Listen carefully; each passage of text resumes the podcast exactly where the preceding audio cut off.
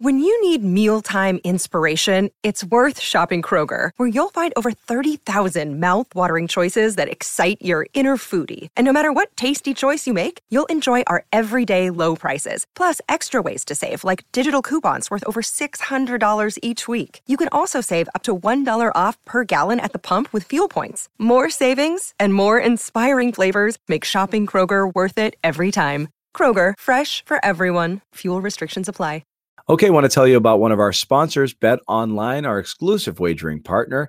Bet Online, of course, where you get all your action on NFL football, NBA basketball about to get started up in the coming weeks here. And Bet Online AG is the place you want to go. More options to wager than anywhere else online. So online today, take advantage of all the great midseason bonuses, offers, and contests. Bet online, your online sportsbook experts. Use the code CLNS50 when you go to betonline.ag. Once again, betonline.ag, code CLNS50 to get you 50% off your initial deposit. All right, welcome in. Garden Report. Stole First one. First of 72. 72 and oh. 0. one. They stole one. 72 about. 72 and oh. 0. And don't act like you guys didn't cringe when you saw that ball going towards the backboard like that. Don't don't tell me you guys saw that going in. That Tatum shot. It was a terrible shot. Everything was that was it's hard to know how to feel about this game. There's what a roller coaster. I mean, you I know, feel like it's gonna be like the, the norm. yeah, it, by the time you get to the second quarter, where the first quarter is like, oh God, this doesn't, I don't know how long they're going to be able to do this. Then you get to the second quarter and you're like, wow, nice little run. Third quarter, boom, drop the drop the hammer. Get to the get to the fourth, your 17 point lead, and then it was boom, boom, boom, boom, boom, and just like that, it was just like we're back in the playoffs, right? Same exact vibe. It was like, oh no, they did it again. Fourth quarter lead blown. Everyone just saw the end of the game. If you're joining us for sure.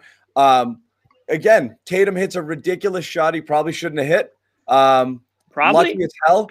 An absolute garbage, awful non-foul uh, called, and Giannis gets two free throws, and he absolutely ganks the second. And the Celtics hang on to win 122, 121. So again, we're talking about it moments prior to jumping on live here. We don't know what to think or feel. You have to feel really good because after those two preseason games, this was way better no matter how the game ended up than anything you saw.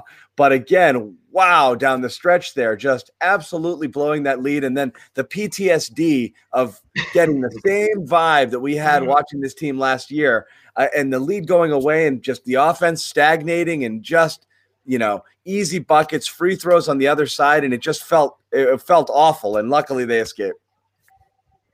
This Yeah, felt but- like you said. This felt like a bubble game a little bit with the Celtics, you know, showing up and then slowly we're like, here we go. The the daunting fourth quarter is upon us here, and sure enough, 13, 11, 9, 7, 5, 3, and like, oh boy, here we go. I'll be honest. I want to say this. I never would have thought that Jayson Tatum's shot had a prayer of going in if Joe Sway didn't ruin it for me because for the people for the people watching or listening, we're all we all get on and start talking to each other with a couple minutes left, so we're all on the same page. And Joe Sway has got himself. I Oh, guess he he's ahead of the rest of the world. one of the best endings ever. Oh yeah, and not only did he ruin the best ending, he ruined it twice because then he said game Yeah. where Giannis missed a free throw. So all these Yeah. things Sure, happening. I'm watching it like five second delay that Joe Sway ruined for me. But He already knows again- what you're going to, he already knows what you're going to say next, Jimmy. yeah, exactly, exactly. Look at And that. Good and good. He's He's gone. gone. You know and what? he knew Get that was gonna happen. And he knew that was going to happen. But listen, was it luck? Was it a lucky shot that that Jayson Tatum hit? Yeah, you could say that. But I want him taking the shot, and I, I you know what? Shooters, shooters bounce, shooters roll, whatever you want to call it. You know, all star. Whoa, look at this. Okay, Yeah. three, little three way here. I do that when there's Listen, three of us. a guy, a guy like Jayson Tatum deserves to get a shot like that to fall here and there because that's just the type of player he is, the type of player he's going to be, and the type of player, honestly, the Celtics need him to be. They need him to take that shot and make that shot once in a while. Can't you can't depend on it, but when it goes in, it it, it, when it goes in, you absolutely take it. And that foul, I don't want to ramble too much here, but that foul that they called on Thompson, absolute garbage. The NBA needs to take that, needs to deal with that immediately because you're throwing Yeah. a prayer up at the rim. You're throwing a prayer up at the rim. Two big guys are going up for it. That's all that is. Like, there's no like egregious foul. There's no foul there. You know how they're gonna deal with it? They're gonna call it again in another game. That- I'm sure. I'm that's sure. Giannis. I mean, That was I- on. awful, though, guys. That's a terrible call there. it was brutal. So Thompson's right arm's on him a little bit, but nothing that to call But it. come on, that's My two thing is- basketball players playing. The you know? ball, the ball's tipped by the left hand, and whatever's going on with the right hand, he already had tipped it with the left hand there. And you got to make a team with 0.4 seconds do a little bit more than that to give them the chance to win at the line. But I said it to you guys right at the moment. We're talking about a 64% three point shooter in crunch time in the playoffs last year. It's his biggest weakness as a player. You got to be able to close the game at the line, and he's still unable to do that. That is a humongous free throw to miss in that spot. And honestly, any other superstar in the league, save for maybe LeBron James with his free throw concerns, makes that. I don't want to get too sentimental here, but this this is a game that Tommy Heinsohn was absolutely watching and cheering on from start to finish. I can't help but think they had a little something to do with with Jayson Tatum's shot going in. I can't help but think that he went a little berserk wherever he is right now. What is playing in the background? He went a little berserk right now. Uh, John's playing some berserk Christmas tunes. with that foul that was called, and I think he had something to do with Giannis maybe missing that free throw. Uh, so, you know, I saw the, the Tommy patch tonight on the jerseys that you know I'm sure will be hopefully uh, getting you know a lot of tributes, reminders about Tommy for the rest of the year. But it's a game that he can uh, be happy about. So Jayson Tatum, you guys hit on him.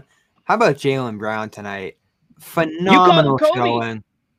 Oh, the way he was rattling down the twos was Kobe-esque, and there was a time where people used to joke about uh, Jordan Brown. Is this an like in weird Celtics Twitter, not in any serious lane? But I, that's the kind of game he had tonight, just rattling down two after two after two off the dribble, and it was fitting because we had a guy here on CLNS Media, Jeff Goodman, say before the season that this guy can't create, he can't be a number two option. Well, guess what? Tonight he was a steady number one option for this team. And the dribble's tighter. He can mm-hmm. create for himself mm-hmm. clearly here. Mm-hmm. The playmaking is getting just a little bit better. You still see the shades of dishing to guys, running the pick and roll a little bit he looks ready to take another leap. We'll see with Tatum. You know, tonight was the kind of game that we saw last year from Tatum. I don't think there was a level above what we saw last year from him. But Brown, I have all the hope in the world for him this year. He just seems to get better every step of the way. And I said this to you guys last year. There's nights where he's the best player on the team, and that was pretty definitive tonight. If you take this game start to finish, he was giving you those Chris Paul esque uh, pacing, run breaking twos in that fourth quarter. Yeah, Josue, why don't you say something? Welcome Hey, back. You guys got so mad Hey, that man. you kicked me off the Did I show. hurt your feelings? Did I Yeah. your No, feelings, no, I'm Joe? I didn't mean to ruin the, the We were game mad. winner, Jimmy. You We didn't were kick me pretty off mad. the show. Yeah. You didn't kick me off the show. But no, I was listening to Bobby. To, to Bobby's point, yeah, that's what Jaylen Brown looked like in some parts of this game. But I think he's a that's that's a number two role right there for sure. Like that's what the number two does, right, guys? Like when the when the number one can't get it going or, or he's chucking up threes, the number two is going to keep you in the game. He's going to be consistent. That's, Well, I they said it in the game here. Josue, I am interested because you're right. That would be that would make sense for a number two. And in fact, Middleton was carrying the Bucks when Giannis was a little bit quiet. Exactly, You which would actually sort of played played- in, in Tatum's favor. Yeah, but it, it- what's interesting, they did mention in the broadcast, can they work not just Batman and Robin? Can they work as as as two number ones interchangeably? You know, um, as opposed to you know, I think they can, but I don't like when Tatum does that that kick out. You know, he kicks his leg out and just goes for the three. Yeah, there's times when you have to do that, and he's good enough to do it, and he's talented enough to knock down that shot. But I I just thought he looked a little. He, he relied on it a little bit too much. I thought throughout the game tonight. There's a reason why he didn't get to the free throw line. You know, you know that that's the thing though with Tatum is That has to change. There was one play in particular with less than two minutes to go, a very crucial part of the game, where he took one of those threes, he missed it. Jaylen came back on the other end, didn't think twice, went straight to the rack. That's the sort of attitude Tatum has to have. And until he gets that respect, or until he starts to to, to uh, approach the game, his offense, his, his his scoring that way, he's not going to get to the free throw line. The referees aren't going to just start giving him fouls. He has to earn it. He has to take some tough some tough uh, hits and accept it, and not look at the referee and put his hands up and ask for a foul. That's the best way you start to earn your, your keep in, in the NBA, or at least you you earn uh, that level of respect where you get you're constantly going to the free throw line night after night. I like it when he's a little bit more sudden, you know, like I think there's just times sometimes where Tatum is just kind of eh, you know, I to me, he's hit his best when he's twitchy and decisive. You know, as opposed to that wait for it, wait for it, setting Right. the guy up for the step back. That's it's great when he's in the zone and he can go off at times, and when he does, it's unbelievable to watch. But when that's all he's doing and he has nights like this where the shot is off, that's just what you're going to get. You like to see him kind of feeling, reading the defense, getting a little twitchy, finding that moment where he's got to step, take it to the basket a little bit more strong. He didn't he wasn't doing that consistently tonight. He didn't in the two preseason games, he wasn't he wasn't doing it either. We mentioned it looked like he was having a tough time turning the corner on people. Maybe he's getting used to 2 inches and 10 extra pounds still. Uh, and it's still super it's still early, but he's still the same guy. I mean, he's doing what he's doing. It's just sometimes you're going to have nights like this where, you know, he just it wasn't. He never got into a rhythm. Yeah, I like how you worded it. It certainly felt like when we were watching this team throughout the bubble, where, where Tatum had a few of those games where we're like, whoa, like what's, you know, he just was sort of second guessing himself. So Yep. I definitely saw some of that tonight. But yeah, Jaylen Brown, certainly the story or the second unit or three point shooting. I, get the feeling, guys, and we can get more into this later, but I get the feeling this team is going to be. It sort of reminded me of those old Brad Stevens teams where like they had to nail like three, like 17 three pointers to knock off a, a, a top-notch team like the Warriors, or at least stay in it. You know, I think this team's gonna rely heavily on three-point shooting from that bench, or at least from guys like Semi who could come in and, and knock back-to-back threes. I mean, I don't know if you can rely on that every single night, but whether it's Semi, whether it's Grant, you know, these guys have to sort of take turns and and, and step up here. But that three-point shooting certainly kept them in it. What a funny game If too. Okay, getting those threes to fall in the first half, this game would have been over. Yeah. I mean, Yeah, start to finish, it, like just things you could never imagine. The Semi stretch, the two big starting, which John actually threw out there. I kind of brushed that off because Brad brushed that off in pressers during training camp, and all of a sudden they're starting this game to start the year. Two centers on the court. Pretty stunning way to start this, and they- they look good. Two bigs crashing the boards. You got killed in transition a little bit off that, but what a crafty, uh, unexpected move from Brad. I don't know there. how crafty out it It's not that unexpected. I said it. I it said also it like a wasn't that- month ago. yeah, it- As soon as they You signed don't see many teams Bobby. that play like that. You But did, Bobby, but it also they- wasn't that crafty because the first quarter was their worst quarter until the fourth. There, you know, when they gave up that lead. But the first quarter, they were getting. I mean, Milwaukee almost put a forty spot on them. They luckily they stalled at thirty four there with a, with a couple minutes to go. But I mean, they were at almost they were they were at twenty five points with like halfway through the quarter. They were killing that unit. Yeah, know, def- especially in transition. Holy wow, defensively the transition was rough, but you that get was yourself awful. you got yourself off to a pretty good uh, offensive end uh, of things with rhythm wise. You know, Theis was actually sparing out the four well, hitting two of his first three threes out there. Yeah. Uh, you got some rhythm shots for the Jays to start the game, and then yeah, I, I felt like the rotations. Uh, spread out pretty well from there. I know J- Jimmy's made some pitches for Jeff Teague to start. Other people have done that.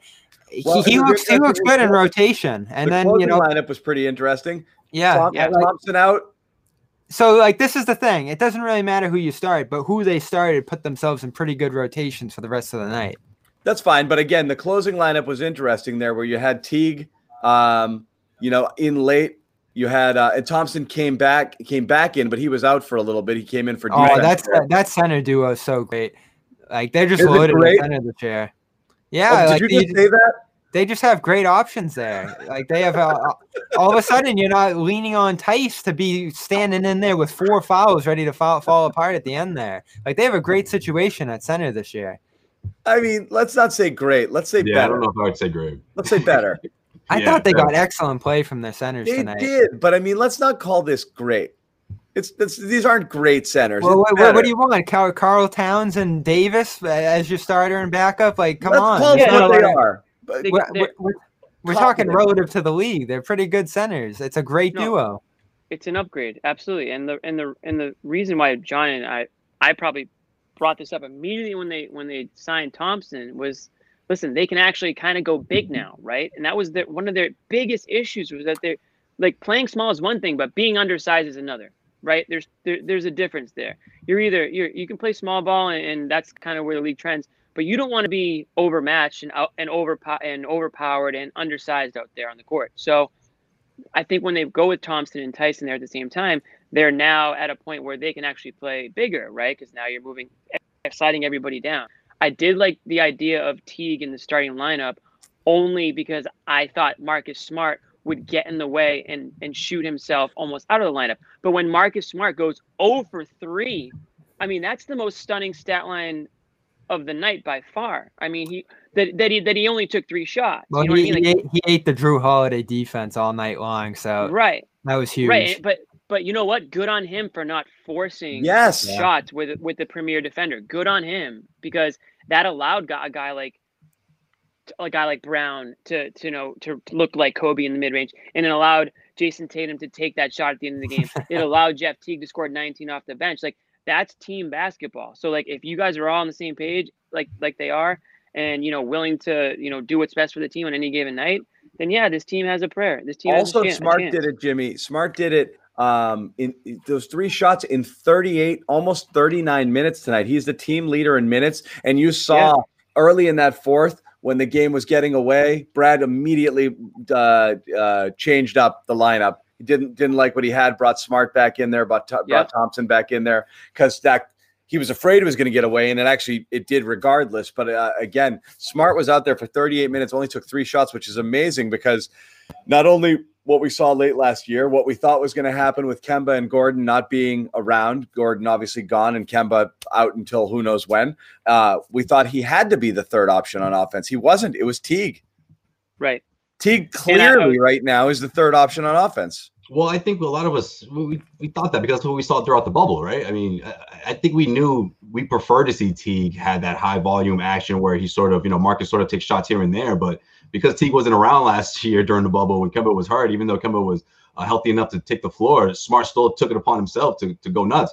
Um, I, I'm still, I don't know, it's still early. I, I maybe the press conference he had yesterday where that the the the focal point of his shot selection maybe he just wants that narrative to sort of fade away um but i i do think that he's uh he's capable to do a little bit of both. I think it's a good it's going to be a learning experience for marcus smart. I think what he was trying to convey throughout that throughout that press conference when it came to his outside touch is that look if i have an open shot i'm going to take it. Like don't dog me now. Don't make it sound like i'm the worst three-point shooter of all time. Like don't say altogether oh marcus smart needs to stop shooting period. I said well wait a minute. Maybe I need to take stop taking bad shots, and maybe I get in the habit of doing that at times. But don't tell me I need to stop shooting threes altogether. No, I don't think what anybody's saying that. Everyone with I Marcus think he Smart. got defensive last night or, or yesterday during the day. You don't don't- think I think uh, maybe he did. he I looked think at Corrales a bit when he asked that question, and he just said, "Because I'm a great shooter." Yeah, You it was a- or- or when I get he was clearly defensive about that. Yeah. right, right. Yeah, I He's th- defensive about it. Deservedly so, and Brad has said this, and it's true. He has hit ginormous shots in game after game after game out of being fearless, and that's how he's molded himself into being a steady three point shooter. So you can't like we hound Ben Simmons all day for not avoiding it and not being willing to take it. I'd rather have the other end of the spectrum. Now you like to have a fine balance, especially on a night like this, given this matchup, what he drew from Jrue Holiday, the position he needed to be in as a playmaker. But there's other nights where it'll probably call for him to take a high level of shots. Now, Jeff Teague being here is interesting because he does pull smart off the ball more when they're on the court together. He's a pull up guy. His pull up on the step back threes where he hit two in a row was outstanding. Those were my favorite pull ups of the night outside of Brown's uh, pull up twos. So all of a sudden, you have a guy who can initiate offense alongside him and let Smart play that off the ball role if you have two guards out there. Teague, I, don't know, wa- was Jimmy pumping him up most out of all of the us? Like he opens up so many possibilities for this team. Jimmy and I were Yup. Jimmy and I were both fans. Bobby, Scoring, you need to holds his own You have the floor. defensively. Apologize for what? I mean, I didn't I say it was was a draft thinking- signing. I You just didn't expect him to have much We'll- left. we'll wait. There, there was We'll no wait. Doubt. Jimmy and I- believe, I believe Jimmy and I will wait. washed, Bobby. He's washed. I believe you called him. I think he exactly, Joseph. Good memory. That was one of Washed. the words he used. We'll wait. We'll wait. thought- I Hold thought I'm gonna put you. I'm gonna put you full screen for the apology. I don't think I ever said that word. We'll run it back. It was it was a free signing. It was a guy who shot 42% last year and had a high turnover rate. If he's back, if he's refreshed, if he did something over the offseason, then fantastic. And we're gonna have the apology cam. Hey, you know I love that apology cam. I want some post production on that too. I'll be doing it all season long because I'm wrong all the time. hey, we'll do a trade when you finally acknowledge the great center rotation. We'll it'll be like a hostage When we talk about Miles Turner's eight blocks tonight, yeah, let's do that too. oh man. Yeah. Oh, Is that really there. facts? Right. Oh man. Eight blocks. won't get into that. hey, I just saw a stat on the old Twitter. Um, Jayson Tatum and Jaylen Brown are the first Celtics teammates to each score 30 plus points in a season opener in franchise history. Look at that for you, Tommy.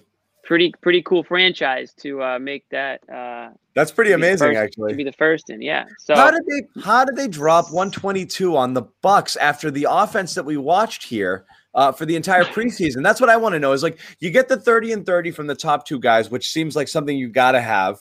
Those guys. yeah, It- I think I mean, in, and again- in some combination you need like Tatum wasn't efficient, but these guys have to be pumping in between 50 and 55 points a night. At least, yeah. Yeah, There have they have to be half your offense, but it was just interesting where you got it from everywhere else. And again, without anything from Marcus, you got Teague, you got Thompson chipping in. You have o- the Ojeleye, the best 90 seconds of Ojeleye's career. Um, You know, Celtics did he Twitter did he was finish it? brutal, He was man. team high plus 22, right? Or plus he was plus 13 in six minutes, seconds after I dogged him on a text saying, "Thank Yeah. God we haven't seen Semi." He comes in and checked just, right in. just the lights went on and the whole game turned around. yeah. Yeah, our audience went. Three, cra- Dennis. After six weeks of Hayward wore off, Semi started catching the uh, flack from the commenters here, and imagine that he comes out and has that unbelievable stretch. The reason he's on this team, there's two. You know, it was a trade piece, obviously, some salary in case or body in case they have a trade situation, but also a capable defender. And we talked about this. Everybody on the team can step in, defend. I like this closeouts tonight. I like this fronting. And I'm going to go back to the center and the defense situation overall. They didn't start the night great defensively, as you mentioned, John, but as they got in, the switches were sharp. They drew four charges on Giannis, and that was great switching from Smart and Tristan out there. I think Smart drew three of them, uh, maybe all four. So all all around, you Giannis had great 11 fouls tonight, by the way. Yeah. Yeah. So like the, the defense, the defense got sharper as the night went on. They got great personnel on that end. That's another reason I like T too. Game saving chase down steal at the end of the game off DiVincenzo. Dude's a pro, Everybody on man. this team defends. Guy's a pro. I mean, he just He, No turnovers tonight either. So yes, so yes, how do you score 122? Three turnovers through the first three and a half quarters of this game. I don't know with how many how many they ended with, but ball control. It's a Steven Yeah. staple. It was our biggest concern coming into the year. And at the end of the night, they only finished with seven turnovers, most of those in garbage time. I'm telling you guys, it reminds me of those first few years, man, where it was like, all right, if we're gonna be, if, this, if we're gonna uh, see the Celtics pull an upset against a top-notch team, it was gonna be like 17 threes or and and 27 uh or 29 assists and anywhere close to 50 percent. Like that was sort of the formula. Sure, And but the the, the stuff Bucks not to go shot the that. lights out. The but Milwaukee shot fifty two percent for the fifty one percent for the game too. You know, right, so I you mean, that would be enough to close out the Celtics, but it wasn't. I mean, obviously Yeah. that shot from Tatum and was they were they were forty percent from free for, from three. The Celtics were forty five percent from three, 18 for forty. So a lot of that stuff happened late. Celtics only got to the line eleven times. Milwaukee eighteen. So you know, it was one of those. It was. I again, it was they they they shot pretty well, but you're right. I mean, if this was one of those nothing is going in games from three, it could have been a twenty point loss. You're right. right, and I think is- defensively was huge too. I mean, what four charges on Giannis? Like, what other team does that? We've seen that before. but- Three of them on Marcus, where the Grant took the last I one. think every team does it. It's just how many refs call it. yeah. Ah, The guy charges on point. every the guy point. charges on every possession, but he Well, gets the the ref- benefit of the. Marcus is obviously Grapple. you know number one when, when it comes to that, but also Grant Williams, man, that was a huge that was a huge play. Put on the bench. I think the league will send a uh, stern reminder out to the officials. Uh, hey, just by the way, Giannis is a superstar, so like lay off on the charge calls. You know, just, Right. just a little reminder. Just looking at the Bucks, like um, just looking at their stats. I mean, Giannis 13 for 26, Middleton 10 for 20, Holiday 10 for 16, DiVincenzo 6 for 11. I mean, Lopez 3 for 4. I mean, all these guys shot like we just talked about. I mean, they shot so efficiently and just so great. So it is strange to see I guess when you look at just that, it's it, you would think the Celtics would lose, right? When you when you look at that, but they got pretty pretty little bench production tonight, and I don't know if that's something that if you're the Bucks or a Bucks fan that you're thinking about going forward. Obviously, it's still early, But um, you know, you could you could argue that the difference was maybe the benches tonight. If, if you know you want to throw Teague in But there. if you the look at difference the bench there, you look at what Milwaukee has coming off of it. That shouldn't be close. No, I know. never, I never mean, liked their group, and this was my issue with them last year. Unit, number wise, aggregate throughout the season, all those lineups look nice for them. But what are we talking about here? Like Connaughton's not a great shooter, good rebound. You're looking about Connaughton. Connaughton and Connaughton and uh, and and Yeah, New Dante, guy. Donte DiVincenzo's getting pretty good. He gives you a few DiVincenzo, I guess Portis. Like you know, But he started. DiVincenzo Lopez- started. starter. Lopez Yeah, I was saw a downturn. I don't love their depth. I never have. Uh, Like it's kind of a lot of overrated depth pieces there to me individually. Now they come together. The coach brings it all together. They run a drop system that's uh, excellent defensively, usually, unless you're running up against a shooting effort like this. That's something you have to consider too for the Celtics tonight. Is they're going against a team that drops back on the threes the way that Philadelphia did last year. Uh, so you get some extra space on those. They're daring you to shoot almost, and that's why Brown gets all those looks in between too. So a conducive effort to what the Celtics want to do uh, offensively. Pull up, pull up, pull up. Now, is that going to work against other offenses? Is that going to be a consistent offensive engine for your team? We talked about shot selection a ton coming into this year. I thought it was okay at times tonight. I thought it was early in the shot clock. Daniel Theis crunch time eh, shooting a kick out three that bricked. Uh, Some of the similar problems we saw last year and in recent years with this team in terms of shot selection, uh, finding the right guy in the right moment, and using your clock. It was excellent at times. Other times you were just throwing up prayers. And ultimately, your game kind of ended. Your win kind of ended on a prayer there from Tatum at the end. Excellent player who's capable of doing that. But this was a case tonight. The Celtics uh, just nailing pull-up shots and that driving you to victory. And that's that might not be uh, sustainable. We saw other moments where the offense rode some great passing and all that stuff, but it felt more like pull-up tonight, didn't it? Yeah, let's check out that. Let's check out the uh, the, the last play here. Here we go. Tatum. Giannis switches onto him. What? Tatum and Antetokounmpo, the superstar. Step back three on the way. Oh, it banks in. Jayson Tatum puts Boston on top. with Couldn't even believe it. window three. How about Look that Paul Pierce face. That's a Paul face. Stone cold. A. He expected to hit that. Giannis. And Boston by two with 0.4 seconds remaining. Turned into Listen, a that- that's- one-on-one that's a big boy shot right best there. defender on the Bucks. That, that's the type With of the banners in the back, I if you're like it. Clutch. if, if if you're Tatum, like I know, but like- wow, you know, I mean, Is that the biggest shot of his career? Probably, right? I don't know. Well, the I one mean, that listen. uh, when he when he slapped Pierce's hand, I guess there was still some time on the clock, but technically that was sort of a game winner. Yeah, he's piling up the game Unbelievable. winners now. You You can't. love you know, him in that confidence spot. You love wise, the step back. can you guys hear me? Yeah, Yeah. Oh, just okay. kept So you're just this. choose. You're just choosing to talk over me. As long as you can hear me, that's fine. That's fine. I just wanted to make sure. What I was ahead, Jim. saying was that, regardless of the fact that it went off the backboard and it was a wild shot, like, like the swagger factor. If you're, if you know, game one of the season, Tatum's gonna, you know, that's that's the type of shot that leads Sports Center. You know what I mean? Like that's how you set the tone for the season. You don't. If you're the Celtics, you lose this game, you start the season blowing a 17 point lead, I think it was, and whatever it was. I mean, that is so shitty. I mean, the fact that they won this game, whether Yeah. or not you think they earned it or not, it doesn't matter. I mean, they they won the game. Their star player hit the shot, and they're puffing their chests out, leaving the leaving the TD Garden tonight. You know, feeling good about themselves, starting the season one and zero in a game that they were listen, they were underdogs. You know, uh, people didn't think they were going to win this game. I don't think any of us really thought that they were going to win this game. Um, and you know, until it started, and we said, okay, these guys are are, are looking good today, and, and they can compete. But you know, good on good on Tatum and good on the Celtics for you know seeing it through. You know, because in the playoffs, what happened? They didn't see it through. They didn't. They didn't. They didn't hit that shot. They didn't come back and win in the end. They blew the lead and they lost the game. So you know, this is different. I'm not saying this is how it's going to go every single game, but I mean, at least they pulled this one off, and we can talk Yeah. about them blowing the lead if you want. But I mean, it's the NBA. You, you're not going to let's jump be up honest. right. Yeah. That's exactly what I was gonna say. That's gonna happen. This this Yeah. team's gonna blow a Yeah. lot of leads, but it's just the They way are. they weathered the storm that's gonna make the difference. Let's get into a couple other small just things that we saw We throughout the night. Go ahead, Jimmy. Go ahead. well, one thing I want to make sure we talk about is we just talked about like the Bucks bench, but we should talk about the Celtics bench and the fact that our, our boy Nesmith didn't touch the floor tonight. I That's mean, where that- I'm going that- right now. So it is Okay. interesting. Uh, Prit- we did see Pritchard um, earlier than I expected, um, and eh, you know, fine. Didn't embarrass himself, but you, you saw he started the Why do fourth quarter. Switching on Giannis? Jeez, Louise. You saw him start the fourth quarter there. They got him Yeah. out quick.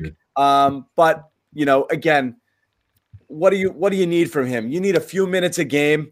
Um, so it doesn't all fall on Teague and Smart to be playing, you know, massive minutes. Be nice to get him 10, 12 minutes a game. And then Kemba comes back and he's he's a, he's the 14th man and he's just sitting there. He'd be a G leaguer otherwise, which is fine. He's Um, learning. So Yeah. you got Well, something out of that. I don't know. I mean, maybe that's the lowest. We're so conditioned to feel that way about first round picks, but like maybe he can actually crack the rotation. If- most if most picks pick that late in the draft are G leaguers. I mean, it is what it is. Uh, You know, it's some some some stick on rosters, but I mean, you're not really playing. You don't expect contributions. But um, the Nesmith, we were talking about whether we'd see him at all, and again, Bobby wrote about it for CLNSmedia.com. Um, uh, it's up on the site right now. Uh, uh, that Brad's been talking about, kind of slow playing. Um, uh, whether or not he's going to play, it's not our sponsor. All right, no, I no gotta free ads. sponsor. I need the Legends read again, Bobby. Can you you guys all do it? Bobby, Josue, are you wearing it again? He You is. know it, man. You are? I am. Why don't you, uh, just He like you, always like, comes why don't you prepared. give us a little? Do it. Can we get the logo at least? Give us bro? your There experience. we go. Yeah. You want to get your fresh athletic apparel?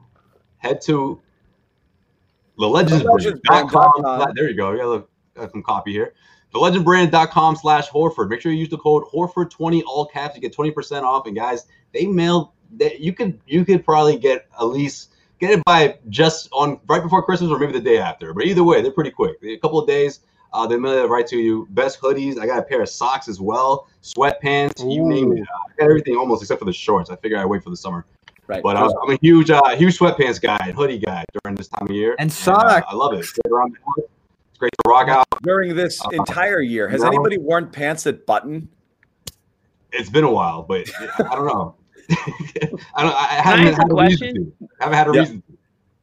Can I, can I, can I ask a question? Why is, Yeah. isn't the Legends? Why isn't they? Why haven't they? I'll sell the shit out of their sweatshirt if they send me a sweatshirt. But I mean, they're sending them all to Joe Sway because- apparently. because Nick and Josue hoard all the swag. Jimmy, Oh. you're next. You're next on the list. Unbelievable! I'm sitting. I'm sitting here wearing a flannel from you know six years ago. Yeah. Anyway, high end The apparel. legendsbrand.com Yeah, high end apparel, slash Horford. much cheaper than you're going to get some of You the other stuff. You need it for winter workouts too. And 20% yeah. off. It's actually a really good deal. You're, you're already paying 25, 30 less than you would for an equal quality sweat, plus 20% off if you use the code HORFOR20. It actually is a really good deal. So do it. This is, the, Um, this is the Hawthorne hoodie, guys. Yeah. You guys know. Hawthorne. Hawthorne hoodie. Let's get into our man, uh, Nesmith. Did not, didn't, didn't sniff the floor. Are you guys surprised? No, you know why? Because for someone like Semi, who's been trying to stay on the floor or earn his keep, he played well. He, he got his name. His name was called. He came in. He did his job, and I think Brad was just sort of rewarding the guy. Why not? You don't have to throw the rookie in there his very first game. We know the circumstances that they're in. We know that he had a lot of catching up to do. I liked it. I, I thought that you know if Semi played like crap for two minutes, sure, throw him in there, but he didn't. So I, I like the decision from Brad. Okay. I'm defense. not upset. I mean, I think it's defense. if you're Yeah. on the wing, you had to defend Giannis tonight. Is Nesmith ready for Giannis? Probably not. But we've talked about this at length. It's, uh, conditioning, defense, play call. So many things have been mentioned about him, and uh, vaguely Pritchard too. But Pritchard has gotten minutes here, so you would think that those things for Nesmith have been a bigger issue than Pritchard. Two different positions, too, two different areas of need. They feel better about their wings, and they're getting bigger minutes out of their wings in total. Uh, but it definitely feels like Nesmith's a little bit behind uh, after his off season. After the lack of game experience that he had and the Yeah. injury that he had in January. So he's behind. Uh, There's nothing wrong with that. He's in a unique position, and he looked good in the preseason in his spot minutes. So it'll come. There'll be matchups. There'll be uh, situations, injuries, all those different things throughout the year, and he'll probably be ready when it, when the time comes. I don't know. It- It's again, I- you want to see something out of him, uh, and it, it could just be the game. You're right. The, based on the lineup they started, they were thinking more defense. Um, they were worried about it for sure. Um, so I'm not stunned he didn't play, but I do. I, I want to see him start working his way into that rotation. I certainly want to see hit, him getting minutes over Semi, even if it's not now. You want to see it sooner rather than later. And Bobby, that's kind of what you wrote about. Is he may just kind of be forced into action because you're going to need the offense. I think. Um, uh, you know, and- Whenever whenever things start going wrong, you can just imagine him being the plan. Right. Exactly. If they couldn't get anything going, right. But then the offense did get going, so you didn't need it tonight. So it makes sense he didn't play here. Yeah, and he didn't play a lot in the preseason, so it was a continuation. As we saw there, Javonte Green absent as well. Uh, that development just went went by the wayside. Again, mashups. I told you, Bobby. He, just, he was just a body. That's the only reason And why. that was another. Yeah, we were trying to figure out if there was anything reading into him starting, and the answer is no. He I'll, was a I'll apologize to you for that one. Yeah. False alarm. Hey, we got Brad here talking after the game. We're going to listen to this on uh, Jayson Tatum uh, and his uh, performance. Tatum's a good offensive player. He can get his shot up. Um, it was a well challenged shot. It was a well defended shot. We, you know, I guess we were lucky it went in, but um, it was a great game that presented a lot of um, situations and things that NBA basketball with, you know, when you're playing against a good opponent, opponent provides. So there you go, Brad. I like Jayson it. Tatum. Jayson Tatum is good. He didn't give him a, a whole bunch of props for that shot. I like it. Good job, coach. Yeah, we'll hear from Tatum. I want to hear about that last shot too. You always wonder. Very Belichick. Yeah, yeah, yeah. Brad hasn't been high on this team. he's he's been he's been rough on them for two weeks going now, and we saw why in the preseason, and we might see why again on Friday. That monster Yeah. team in Brooklyn's rolling through again, so it doesn't get Yeah, any Friday. easier from here. They had a rough one. Right. Uh, they had a rough finish here tonight that they held on through. I thought a ton of admirable uh, takeaways from this one, progress, uh, guys you can lean on. Uh, all we had so many question marks coming in this year, and I think a you know handful of guys passed their tests uh, for their roles that they weren't used to tonight. So uh, that, it's all positives, and what we what we see here is what we uh, wanted to see from this team. Can they survive? Can they ride through tough waves? Can they just pull out wins where maybe they didn't deserve to get get one? That's going to be key to surviving this stretch without Kemba. Well- and Thompson coming back earlier is great too. let's talk about him. Okay, what did we think? What did we What did we like from Thompson today?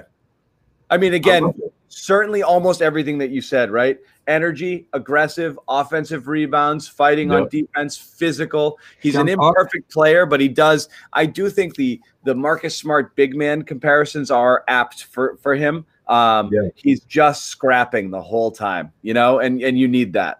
Yeah, especially at the end of the games. And I thought that Giannis got away with one on that one, but That either was way, a great basketball play. gods, the basketball gods made sure he didn't get that second free throw, so it, it worked his way out, worked itself out, I should say.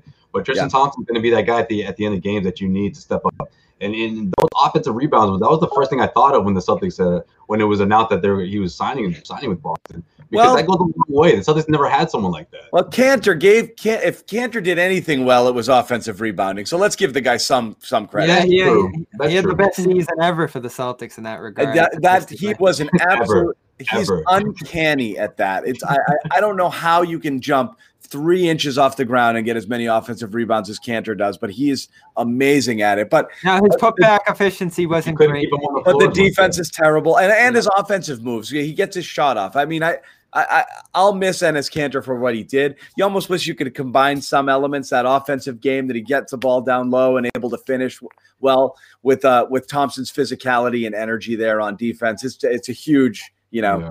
that's You that's what's what you be brought him in for. You know what's gonna be fun? Uh, Philly.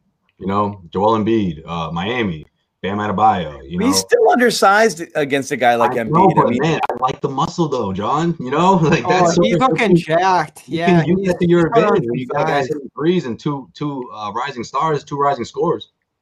and, and to have the size he did and get up there on that lob like he did, I and this like he's part of a guy who's going to build an identity for this team, and we saw it, uh, it start to take shape tonight a little bit. The playmaking, the communication, uh, just all that stuff that they did, and I, I keep going back to the switches with Smart, the way they kept catching Giannis in the lane again and again and again. That's an apt, uh, switchable and smart center who's able to position a guard to be in a better spot there to take a charge than he would be, where he would probably get blown by. Like he just did some things defensively tonight that uh, can really change your defense, and he's going to be a mainstay there in that fact. Now, he's another guy like Kanter who's going to be chasing offensive rebounds. So his team's transition defense when he's out there isn't going to be as great. But that's why I say you have a great duo. If you need more of that, if you're playing the Toronto Raptors, you're going to go more Theis in that situation. Rob Williams gave you a little bit. Like they, they just have options there. Grant, I don't know. I thought he Rob. played well. I, I thought Rob looked all right tonight. Some good first half energy. I like the way he looked next to Grant. You, you just have a lot of options. You can fill a ton of minutes out there, and you have size. It, it's it's it's options, and those guys they can start to work through those minutes to get a little bit better. And you have reliable guys at the top of the center rotation. It's a little Yeah, better. That's what's key. That's the biggest difference between him and Kanter, right? He, he, you can give him minutes. You can he can play 20. One, he won't foul out, and two, he he, he can blend in, you know. So that's that's huge. Yeah, Now, I thought I thought that ahead. he gave them exact like like 12 points, 8 rebounds, 22 minutes. Like if you asked me to predict like his season stats, like it probably would have been something like that, at least in terms of like the points and the rebounds. And I think John even was like, yeah, he's going to average 10 and 10 and like he's going to give you, you know, whatever. He's I gonna said be a he's going to average player. about eight and eight and six. Oh, Yeah, maybe, that sounds okay. about So you didn't you didn't Not give bad. him, you didn't give him ten and enough ten credit. would be great. Yeah. You didn't give enough I credit. like I, I think he's gonna. I think he's gonna do better than eight and six. I think what he gave you tonight was exactly what you needed. Showed a lot of um, energy out there. Showed some tenacity. I, I'm I'm with Joe Sway on this. I, I like him against a guy like Embiid because he kind of gives me like Horford vibes in the sense where he's like the veteran and can kind of knows how to sort of like get under your skin a little bit, and he's not gonna like hurt you with his um, you know, emotions or anything like that. I mean, this guy, listen, this this guy deals with the Kardashians day in and day out. So I mean, if he can handle them, he can handle Joel Embiid and everybody else. So I'm not worried about that. I, I actually think he's going to be a huge, huge help on this team. We already talked about what he allows them to do um, by going, you know, essentially big, if you want to call it that. I wouldn't say super big, but you're putting him at five, you're putting Theis at four. So now, like, you're already giving a completely different look than than what you were able to do last year. Because if you want to compare him to, to Kanter, well, obviously Brad wasn't ever going to do you know Kanter at the five and Tyson at the four last year, and and we already know that he's going to play Thompson, uh, you know, way way more than he did with Kanter. So um, We lost really happy Sway. with what I saw. Uh, but we lost Josue again. He was tired of my We're going- my, we're going Kanter- skinny. my uh, Thompson. We're going skinny. Um, a couple other nuggets I I- thought were kind of Well, last thing I got on Tristan, eight or six, 10 or eight. Go. It's going to be the energy. It's going to be the defense. It's going to be intangible Right. things that raise this team's level. And wh- Agreed. what's the defining difference between what we saw in the preseason and what we saw tonight? He's out there, whereas he wasn't before. And they even said in practice that was a also big they just play they played with more they they clearly were not taking the preseason games remotely seriously in terms of what they were trying to do or their energy Yeah, level. I mean- They, they- I, I've never seen them tr- try less hard than they did in the preseason. That, Well, the that, that Brooklyn was game was a disgrace. Philly well, I mean, was think one about it like this. Yeah. Philly was sloppy. The Brooklyn game was a disgrace. The Brooklyn game was I I don't want to play this right now. I just want to Yeah. get it over with. And that that's was the difference that I'm was talking about. Yeah. A couple other nuggets I thought were interesting. You know, you talked about Milwaukee and their lack of depth. Uh, just looking again at the box score, it's interesting. that Giannis and Middleton played thir- almost 38 minutes each. Milwaukee went for it, you know. Um, and uh, let's bring this way back in here. What up, guys? Hey, there he is. Milwaukee went for Oh, it. Four that way? Can we go that way, John? No, no, no, it doesn't do it. Doesn't do it. This is the best I can Okay. do, Jimmy. it looks better. It Okay. looks better this way. We'll Four skinny would be bad. But Milwaukee took Milwaukee gave it everything they had tonight. They, both those guys played 38 minutes. What did Giannis average last year? Most of the year was like a, he was like a 30 31 minute guy, right? I mean, they were trying to reduce his minutes so he wasn't getting killed. 38 minutes on opening night. They went for it here. They, they, they this was, you know, they they went for the win. That, that's a response to last year too. The criticism last year into the playoffs. Yeah. They're playing a full rotation. They're shuffling too many guys in and they didn't do it at all enough on. Giannis. And tonight you lean on him a little more. Like this comes down. They very easily could have won this game if he hits both free throws at the line. The the issues with his game aren't many. I think they get uh, overblown in terms of how many they are, but the issues that do exist in his game are glaring. His You gotta- Holiday played 38 too. All of these guys, 38, 37, 37, these guys. Well, it's Like- an indictment on on their bench. We talked about it. Yeah. We Top talked three about players. They went, they went for it huge tonight. Yeah, they got four guys. They got four reliable guys. Brook can be a fifth on some nights. I don't like anybody off their bench all that much. They lose George Hill, who was a Celtics killer. That was Yeah. honestly a tough guy to lose. It is interesting because we're talking about it on the text message beforehand. We're like, what do we, if they win this game by 24, what's the conversation going to be like? Is Milwaukee bad? And obviously, it didn't end up being that way because Giannis is such a force and they, and he willed his way back into the game there, uh, just, you know, playing dad ball, just friggin' just walking right to the basket and scoring, you know, during that run. But you're right. Milwaukee may be, may have some issues because of that. No DJ Augustin for Milwaukee. They Is got what a okay. They got yeah. That, that's a good. That's a good point, Jimmy. Good addition by them. Another Teague like guy who's going to help their second unit. Uh, but Bogdan Bogdanovich is the guy who was there, was ready to sign with the team, and the NBA just killed them. I mean, they punished them in a way we've never seen before by nullifying the signing, taking a second round pick, and disproportionate. Uh, fine, I thought, for what other teams have done repeatedly in the past, openly. Ease in those a little bit. You know, maybe you give them a fine and let that signing go through. Uh, It's. I thought it was a shameful thing that they did, and it was no coincidence that it was a Milwaukee. Would you do that to an LA? Would you do that to New Mhm. York? Especially with the position Giannis was in. I thought that was shameful what the league did there, but I guess you got to get tough if you want to clean it up somehow, and it worked. We had that whole free agent show with no signings for a couple hours, so it worked. Yeah. But man, that was tough to see for them. Yeah, they had to set a precedent. That's what it was.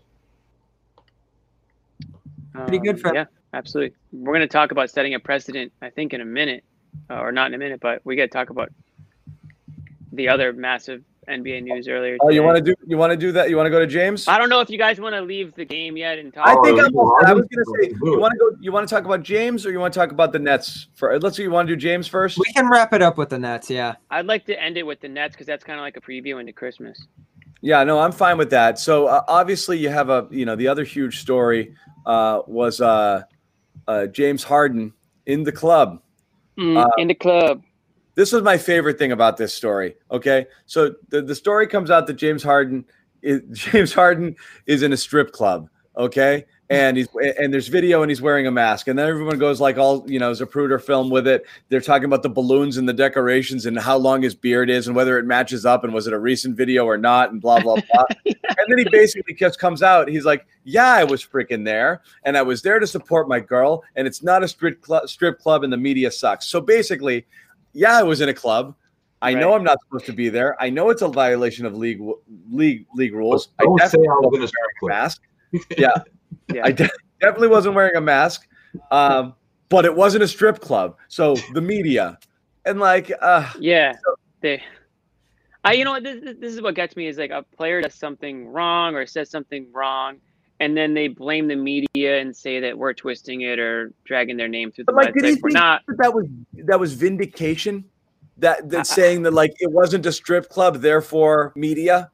He's like, I'm supporting my, you know, my my girl or my my friend who's a woman, and I'm supporting her because she's a boss. And like that's great. Like and and and I I'm get it, but the I'm story isn't strip club. The story is Right. out in public, Right. maskless. He doesn't So, like, did he think, Did he think that was like a mic dropping moment when he was like, "It wasn't a strip club"? right. Like that wasn't. He that's did, not though. important. That's That's not thing. He important.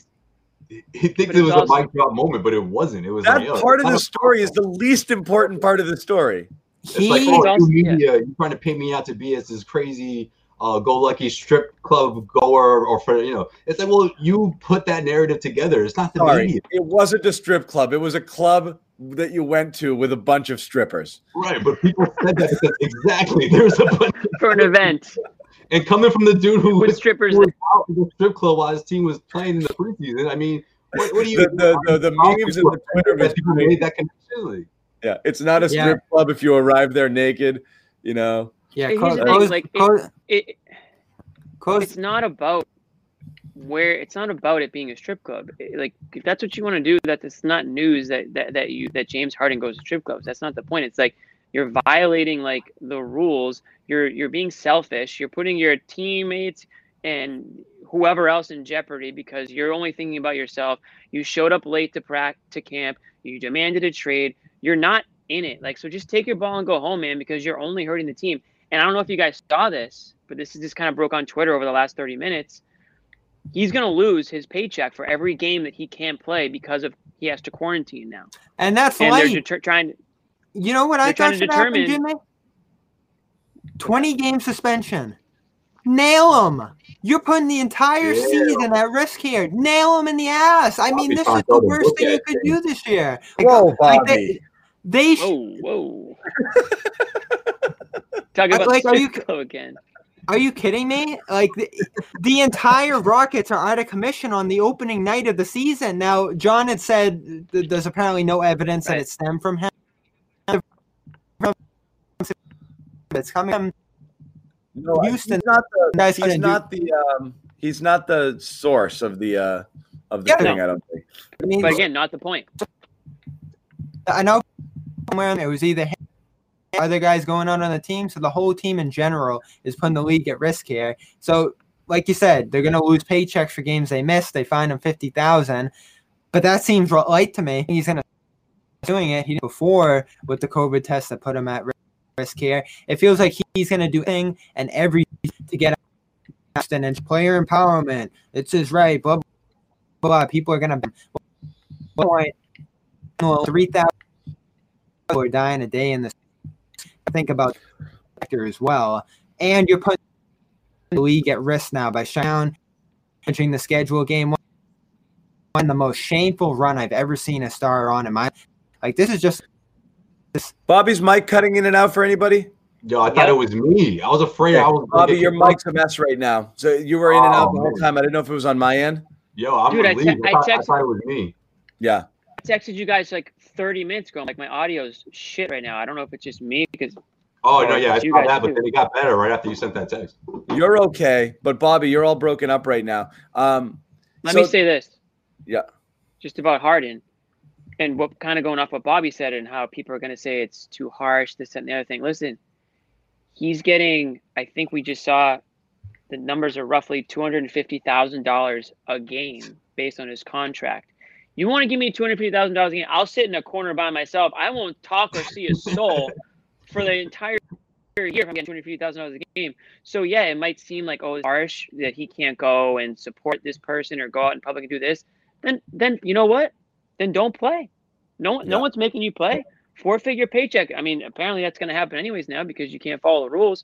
But I mean, it, that's that's essentially to me what it comes down to is like you're putting yourself before the team, before you know the organization, before Yeah. I mean, God forbid, God forbid you do get sick and you do spread it to your teammates, and now their families are getting involved. Like, dude, when you when you show up to camp, you got to follow the rules. Like you're you're you're you're following the yeah, NBA's not gonna lie. I'm uh, you know, I'm I, I'm I get bored by stories like this. Like I, I think it's just it's it's friggin' so ridiculous. It, it's so Bored? selfish. It's mind. How- how It's so selfish. bored? It's mind blowing. But also, it's just such an fu to everybody, to your entire team, to everybody. Like you know that's gonna circulate. It's not like you went out. Like it's not one of these like. You know, I went to a party and somebody whipped out a Right. selfie. It was like in a, somebody's basement, and I got. You're in a freaking club. Like you're gonna get that. You're. It's gonna. It's getting out. So you're basically just saying like, I don't care.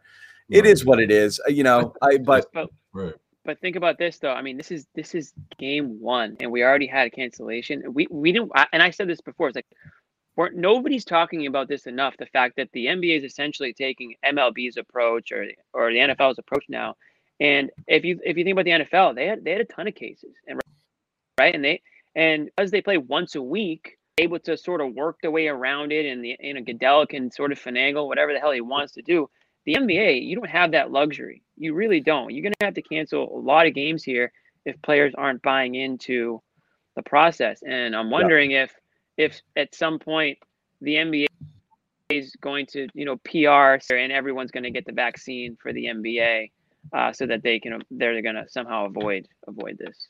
yeah, that's just bad op- bad optics when you cut the line like that. So I don't know. It is, I but I already saw the spin. The spin zone was, and you guys probably saw it. The spin zone was, well, if the players get it, it sort of sets an example and shows everybody that this is a, this is a good vaccine. Like we're getting it. See, we're getting the vaccine. It works. You shouldn't be scared to take it. You should want to yeah. take it.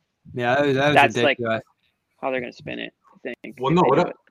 What I want to say real quick about James Harden is that I- I just think Harden's the kind of guy who's just oblivious about that kind of thing. And I know it sounds ridiculous, but this is a guy who do you guys remember when he wore the Blue Lives Matter thing? He didn't even know what that represented. Like he really is that oblivious, right? I mean, I don't think he's necessarily like going going through the protocols and thinking, But here, oh, I'm, I'm breaking I'm breaking rules over here. I'm going to Not an excuse. I'm gonna go support my girl real quick because she's a beast, and because you know Houston needs to figure out what they need to do with me.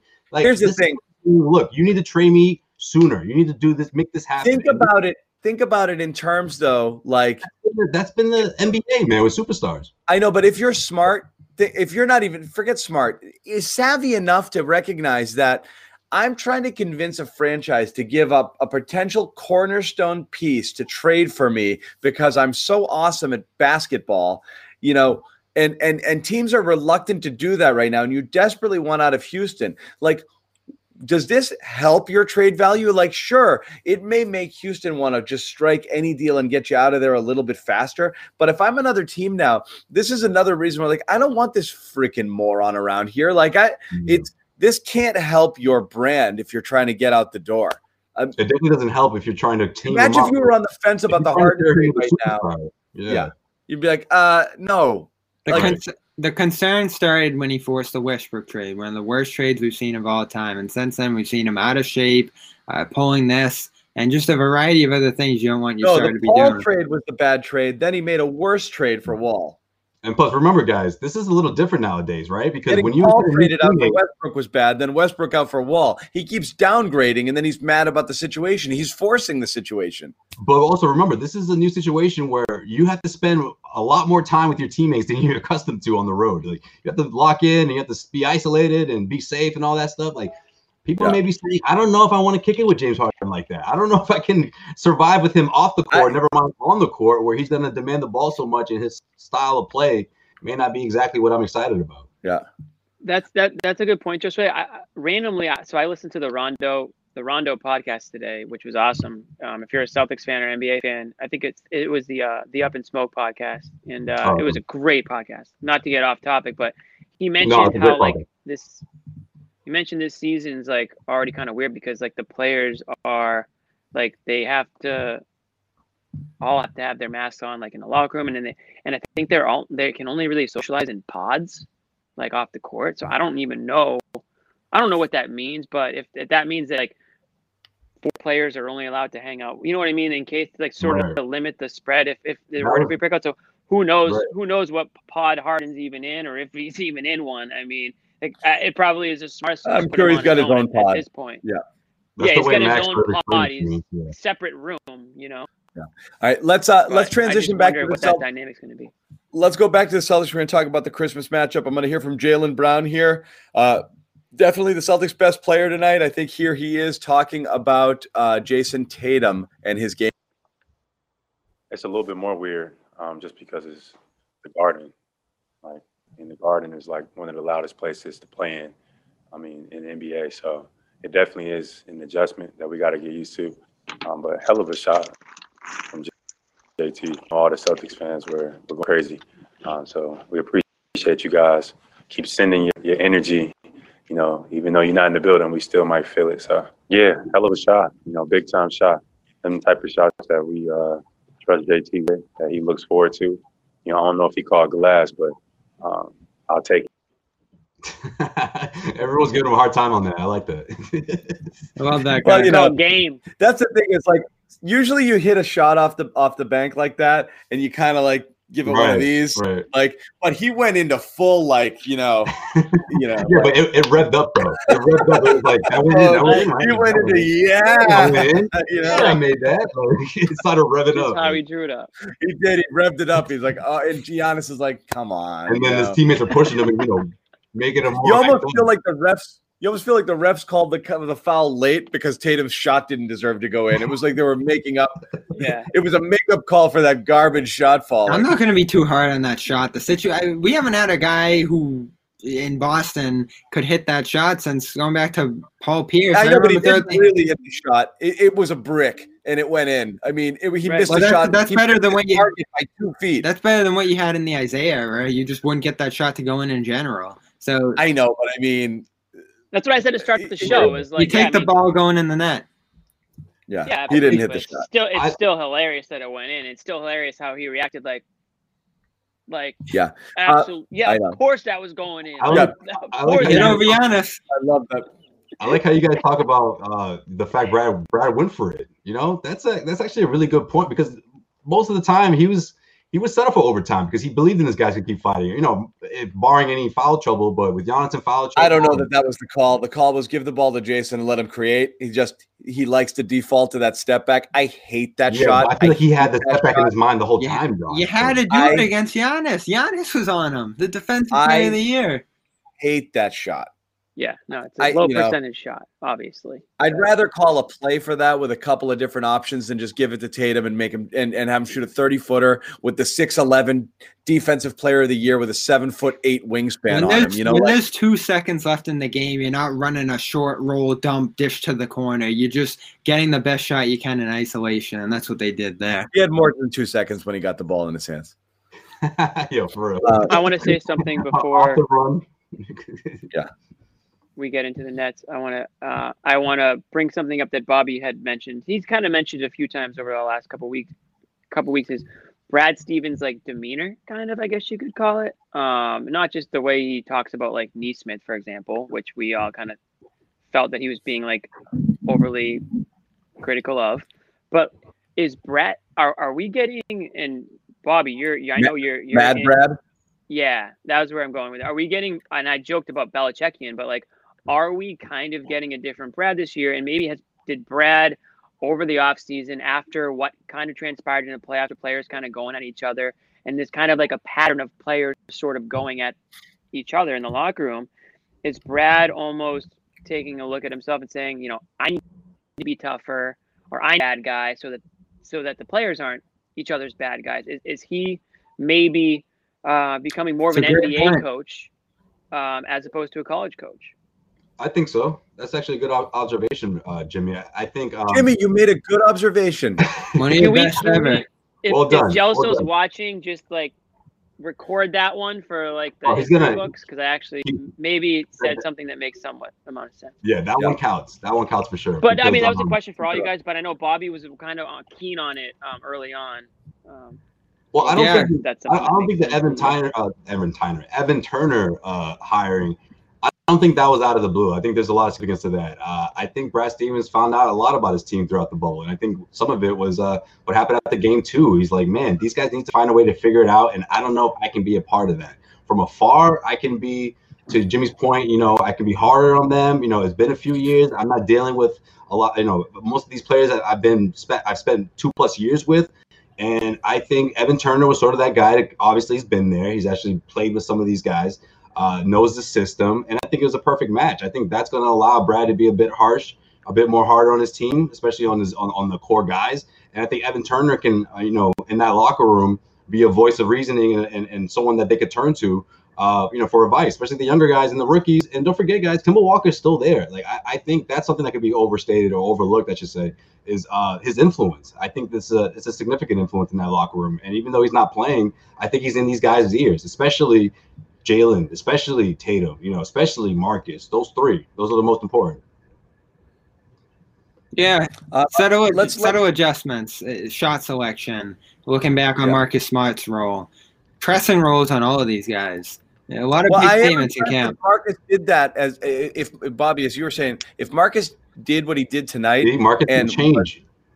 And, and and actually didn't shoot a ton, not because Holiday was on him and it was a tough assignment, but because Brad said, "I need you to be this um, this year more so than anything else." And let everything else flow through these guys. Chip in where you can. There'll be nights where you get your shots, but I don't want you going out there thinking you got to be a hero. And if Marcus took that to heart, that would be great because Brad hasn't done that in three years, and that's what we've talked about is this idea of everybody gets you know it's like youth league basketball everyone gets shots everyone gets to play you know i want you to be confident feel good about yourself and not And that defining can be valid. He did. He doesn't. Doom, He d- it's what doomed that superstar team with Kyrie um, and Marcus and all of that that year, a couple of years ago. Um, and it's what sometimes kind of hurts them in late game situations where you know you're not necessarily running the ball through the hands of the people who you want to. That's why I say subtle adjustments. Some people in our audience and his biggest critics want to see 180s from him or see him gone and just all this drastic stuff. I mean, he, since Hayward left, he's become the biggest target alongside Semi Ojeleye. I think a lot of his tendencies, I think a lot of his ideologies hold fit and are big reasons that the Celtics have won and the players have advanced. Now, some of his issues as a coach that we've talked about have limited them in the big moments. So I think fine tuning uh, what you talk about in terms of open opportunity. A ton of players got opportunity tonight. Pretty widespread experimental play. All those Brad tendencies held, but with those subtle adjustments, uh, tighten it up a little bit, pressing rolls on guys, really emphasizing that players shouldn't be trying to do too much, but still saying, you know, shoot the open three, Daniel Theis, on kickouts. Like he's not doing a 180 on his approach. He's just making subtle adjustments that could be key in the end. Yeah. Um, all right, let's move Yeah, on to the you Nets. Guys, you guys are kind of okay. I was just gonna say we're gonna wrap it up by saying, you know, we we talk about, or John. I mean, John, you you said Mad Brad, and like that kind of where I was alluding to, but like. I think Brad, maybe one of Brad's goal is to not be known as Mad Brad. Maybe he just becomes Brad because, and that just becomes part of his new coaching like identity. Because when you think of some of the best coaches in the NBA, I mean, they all have mean streaks, but they're all, I mean, they're all still good No. guys, and like they're, they're all Yeah. personable. But like their players, their players, you know, they'll shape up when when they raise their voice or when they tell them what to do or when they get criticized. I mean, you can go down the line, Popovich, um, you know, Carlisle. I mean, even Doc Rivers, uh, known as a players coach, but he get mad at his guys. Are you kidding me? He'd scream at his guys. You don't want to be like any a, boss you, any boss you've ever had in your life. The ones you usually like and respect the most are the ones who are tough, but will also, you know, respect you and work with you. It's not all one or the other. You can't just be a hard ass, and you can't just be a super nice guy. There's a, there's definitely a balance. Brad is one of those like supportive, you know, leader of men, you know, and, and whatever. But you're great right. guy. A little bit, a little bit of like, holy shit, we pissed him off is a good thing to have every once in a while. Yeah. Agree completely. Wow. And I and I don't know. uh, And just for an example of somebody on the opposite spectrum, it seemed like Brett Brown was like the nicest guy in the world, and I wonder if he was too nice for the Sixers, and that's kind of why things sort of imploded there. And unfortunately, he didn't he didn't you know stick around. But maybe if a guy like Brett Brown had a meaner streak, maybe some of those younger players fall in line a little bit, and uh, maybe Brad. Maybe Brad's sort of sensing the same uh, with, right. with his locker room, but we'll move on. let's jump ahead. Let's jump ahead quickly. I want to quickly preview the Nets. Um, what we saw a few nights ago in that exhibition game was terrifying, and if it's anything close to that, not only that, but what you saw from the Nets, absolutely demolishing Golden State. And that Yeah. thing, this thing, this wasn't even close to this close a game. This was like a seventy-point game in actuality. This was Yeah. goal. This game was over in like four minutes, uh, and it was ridiculous. Uh, and they just how good Durant looks, how good Kyrie looked, how deep they look. Oh my God, if Harris and LeVert and this and that. I mean, they've got this team. We went from. I wonder if they'll be competing for a four or a five seed because it'll take a while to put it together, and Durant's not going to be right. Um, and uh, you know, No. Ky- Kyrie's going to blow up and, and and and spray incense all over everybody and get in their eyes. Won't be able to shoot straight. You know, Yeah, Is that why And- Tatum made that shot? he's gonna implode. Or Hey, I had them. As, I had them as the two. You can't mistake the talent. And then we're definitely I don't think you crucial. did. Run that back. But We're in a year where two definitely going to be crucial. They have more depth than anyone. It's ridiculous that Bruce Brown, Jeff Green, and the top end talent. they are so deep. That team is loaded. Yeah. And Yeah. so I don't know what to expect because what we've seen, the last two things scare the crap out of you, which is what having played them and looking like you didn't belong on the floor with this team, like they were playing a different brand of basketball and in an effortless way. It almost felt like they were they felt bad to beat you that badly. Like they were it, it was like sorry guys, we came to your court. It's an exhibition game. I didn't mean to embarrass you like that. It was ridiculous. Then you watch them eh, just beat the snot out of Golden State. So I don't know. I mean, do we have any reason to believe that? I mean, again, it had us feeling bad about the Celtics to the point that you thought these first two games are going to be really, really ugly. This is a tough way to start the season for the for the Celtics, both banged up and not ready to clearly not like mentally ready to play basketball. Then they come out and they play like this against Milwaukee. Any chance this is a, a much more competitive game than what we might have thought 24 hours ago?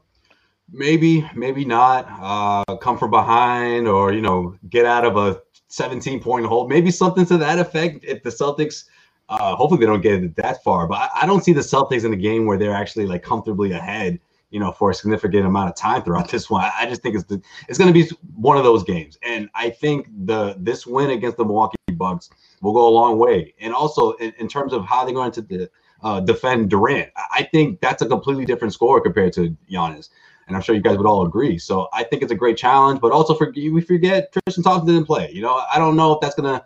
I, I don't think that's. That's the that's the difference that the Celtics gonna need to to win this one. But I think we'll get a good sense of how they're able to defend a team like this because they can also defend. I think that's what makes Brooklyn so tough. Sure, Caris LeVert could drop 20 and uh, Spencer Dinwiddie and, and, and Joe Harris can get going from deep.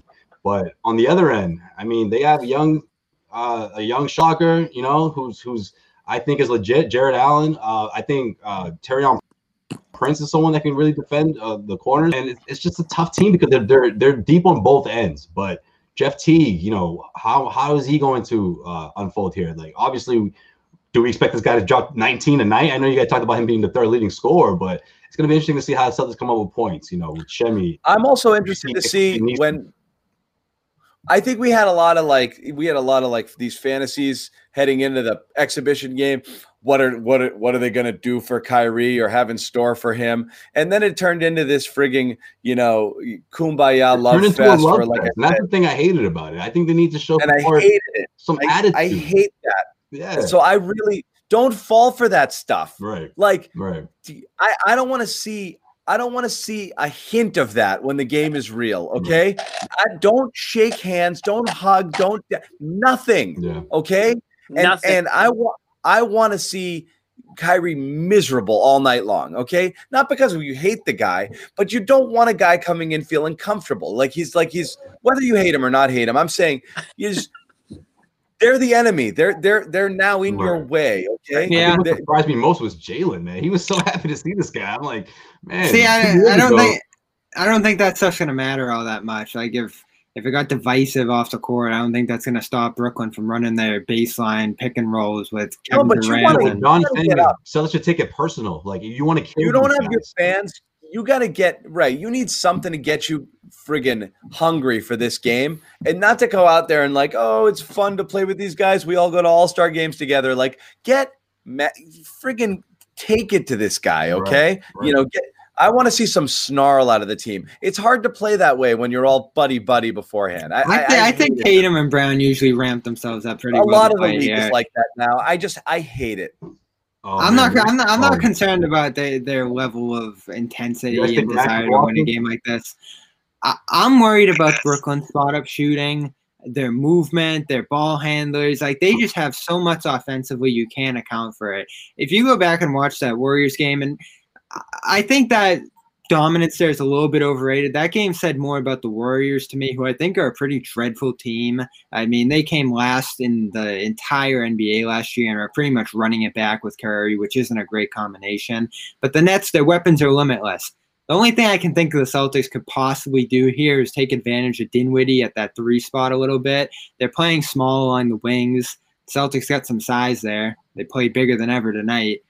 Probably boards and switches are two places where you could get their defense a little bit. And Durant has shown to be a little bit exposable early on on the defensive side of the ball. So the Celtics can do some things to maybe try to stay in this for the offensive end. Defensively, I just like, no one has the personnel in the league to stop this team defensively. And I think they're geared up for a, Warriors level start here 20 and 0, 24 and 0, something like to that stretch because they That's can going to be just hard after they go one and one, Bobby. they can they can- they can just score whatever they need to. They have limitless options. Their second unit's as good as anyone's in basketball. Like All right, calling it now. Wake up call for the Nets on on Christmas. I, I don't see it. Okay. the way so- Durant's rolling. So I have a few points and things I want to say. Make all you of guys them. Have your piece. First, first thing I want to say is, John, I just noticed your Christmas tree up behind you. I'm glad that you got. It. I was gonna say thank week- you. Last week you didn't have it up yet, and I was a little concerned. Uh, I didn't know if you were, were gonna run out of time, but it's good to see. I don't see any gifts under it. I think it was leaning but against the wall. Yeah. It was. The gifts come tomorrow. not- That's the first thing I want to say. Second thing I want to Thank say, you. talking about the Nets, depth. I was looking at those like preseason predictions on I forget where it was or who said it, but the award prediction was six man of the year, and one one you know expert quote unquote said LeVert, and another expert said Dinwiddie, and that just to me was like, oh my god, the Nets are so deep. Like two separate experts think that two of these bench. I think they have the MVP this year too. Who? Durant is there, and and Kyrie Irving. I, I tweeted this this morning or today after watching some some of last night. I didn't watch the whole game, but man, you kind of forget how good Kyrie Irving is and how fun he is to watch, and like how how just like talented he is with the ball because of all the bullshit that we've gone through with him off the court and what and, and him not even really playing over the last few years. I mean, when this guy's head is in the game and he's happy and he's comfortable and whatever he needs to be doing, whether it's the, you know, whatever it is pregame that he needs to be doing. I mean, this guy's one of the best in the league. So if, if, if that's the player, if the player you saw last night is the player the Nets are going to get, then yeah, the, I mean, that team is the team to beat. I mean, they're better than the Bucks, uh, in my opinion. You, you know, they're better than the Again, better than the Celtics. So yeah, it's not just it's not just the high, and they're they're better almost in every way. They they they have probably it you would say comparable, if not better, high end talent with their top two versus the Bucks top two for sure. And then oh my god, the rest of that lineup Definitely. and the depth is is, is so the the the That's lynch the wild card here. The wild card was I, I we talked about it beforehand in the history of Achilles tears the number of people who have come back to be the same player or better in the history of the NBA is zero. And Durant is 32 years old and he came back and he I don't know from an explosive athletic standpoint if it's there, but he's a, he's so smooth off the dribble and the catch and shoot and getting that shot off. Even if he did lose half a step of athleticism, he's still almost impossible to guard. You know, he's not like a high flyer, so it's hard to Right. see um, what whether it happened or didn't happen. I don't know. I mean, whether the athleticism has taken a hit, but he looks like the same guy, It's which is amazing. That's It's thing, Sean. amazing. That pull up, like Yeah. for a seven footer, it's so hard to defend. It's defend. unbelievable. He can stop love at his- a dime and pull up on you, like where, wherever he feels like it. I think that's what makes him so tough to defend because whether it's behind the arc or anywhere in between, he can stop and shoot it right in your face, and it's nothing. And that's the part where I'm like, okay, he's back. That that's that's Durant. Yeah, but that's that's what's amazing is that's uh, the reason I thought the two reasons why is the two guys not figuring out how to play together. Kyrie possibly having to carry Durant early as he works his way back from that injury, and and Durant not really being the same guy, and it being kind of weird and awkward for a little while. I thought that was possible, and it'd be like, okay, this is the big elephant in the room, but KD is not KD anymore, and it's not the case. And if he is actually KD, Right. it's a friggin' deadly team. Uh, it- it's and it's it is legit terrifying. You're you spent a couple years thinking like, oh, Milwaukee, beast of the East, you know, with with Giannis there, and all of a sudden you're looking around, and I'm not going to shit all over Milwaukee for losing this one game, you know, to the Celtics here, but based on how they went out like chumps in the playoffs last year, even with Giannis a little bit hurt, and now two straight years getting knocked out of the playoffs despite having the best record of the NBA, and uh, and teams rising up uh, in the East around them, you're now looking at Brooklyn and then Miami as potentially the two greatest threats. Um, you know, to to your path to a to to a championship uh, instead of Milwaukee and Brooklyn might have just jumped right to the head of the pack in one game. Yeah. you know, one one game into the season, and you can completely redo the entire power rankings. Be like, no, they're number one. They're the team. That Vegas already cha- Vegas after one game put them in the finals, just like that. And it wasn't they were that far down. They were Yeah, three or well, four, but they're in the they're, they're, they're the, the odds-on favorite after a single game to, to go to the finals. Crazy. and that's Yeah, well, they did obviously- against the Warriors. Yeah, I mean, Oh. that, that's the other side. I just feel Yeah. like when it comes to the Brooklyn Nets, also, Cra- Yo, I'm gonna I'm what? I'm gonna leave and come back because I think I'm on a huge delay. Okay. Oh yeah, I think you are. Yeah. Well, okay. Well, what I was gonna say was, I think what uh what stands out most about the Brooklyn Nets is obviously they have the power to to win as many games more than any team in the Eastern Conference, right? But the way the Eastern Conference has has got has improved so much, all these teams have improved, right? Most of them, minus the Celtics. for the most part they've improved on the in, in during the offseason. But because the it's so top heavy, would you be shocked if a team like the Miami Heat knocked them off?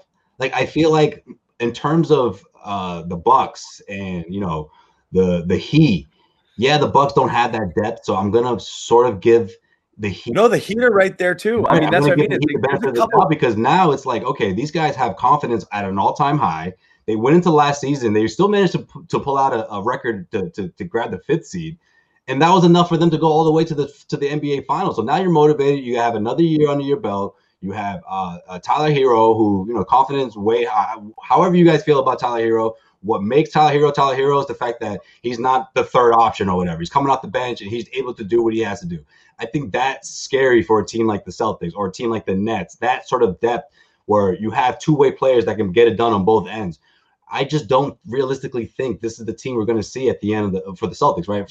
I don't real, realistically think this is going to be the exact same team, and not even just about Kemba. I just think somehow they're going to address that TPE. So it's so hard to, to sort of gauge where the Celtics will be at the end of the road. But at least now for the next two months, the Celtics, after grabbing a win like the Bucks, I think I think it's significant because your, your chances are you're going to drop your, that that game against the Nets on, on Christmas Day, and you We have a, we a handful of tough teams coming up also. We had a weird We'll have to figure this thing out, you know, one game at a time.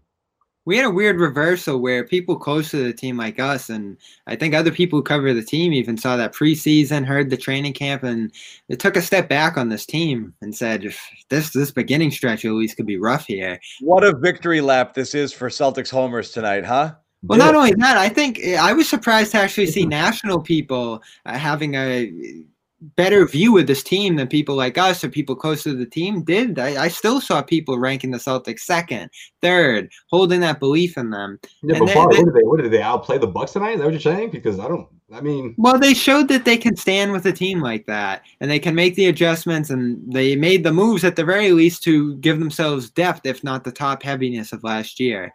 I don't think anyone's touching the Nets in the East, no matter what happens if they're healthy. I mean, the, the level of coaching, which we saw in that Warriors game, some of the stuff that they were doing was just beautiful. Not even using Irving and Durant on some of the plays there. Their GM's great. They have the richest owner in the league. Like, they are just a cut above everybody. And I think that's going to play out throughout this year. And I didn't feel too bad about Boston getting blown off the court by them because I think, as we saw with the Warriors and as we'll see going forward, a ton of teams are going to have that happen to them. So we have to seriously ask the question, not just for the Celtics, but I'm throwing the Heat in there. I'm throwing the Sixers, whoever thinks. Lakers even, who I think took a tiny step back from what I saw last night. The Lakers are better than last year. I disagree. I think those center additions were so overrated from last night. The Nets, I think, are cut above everybody else in the league, and I think they could have that dominant Warriors kind of season. Okay. I think the So Lakers. you didn't, so you didn't let- see Dennis Schroeder? They they picked. So him up He was bro. okay. The, they got much worse at center though. Uh, Harrell is a bad, bad player, overrated. I I- mean, the, he just got crushed inside every time he was on the court. My, my God, are we overreacting to one game? The, the Nets are the best team that's ever. Harrell was a big and part of the Lakers- Clippers' demise last year. And again, this Gasol addition. Holy Five wow! goals. Better than Davis and, and LeBron James. Jeez Louise. All right, I'll say this. we got to wrap it up. Yeah. we're gonna. yeah, let's get I- some out of here. I- I think some of the ancillary pieces that they've added around there are a little overrated. And JaVale McGee comes out for Cleveland tonight and scores double figures. Dwight, Oh, you know what? Can I do one more thing? Gordon Hayward. Hold on. Hold on. I'm not ready for Gordon Hayward. Go ahead. Gasol obviously overrated. Bad, bad. I think just bad player at this point, based on what we saw in the playoffs. The Lakers are still going to be the Lakers. The Nets don't have to worry about the Lakers until the NBA Finals. Which, to me, right now, after one game, overreacting everything, it will be Nets Lakers. But that's the problem with overreacting to things. It's, it's only one game. I think the Nets. If anyone beats the Nets, it's going to be the Nets. And what I mean by that is, you know, it's great you know everything's honky dory right now, but we know Kyrie. We know you know the, You got 71 more games of Kyrie. exactly. I mean anything could happen. Roller coaster coming. I do want to touch back.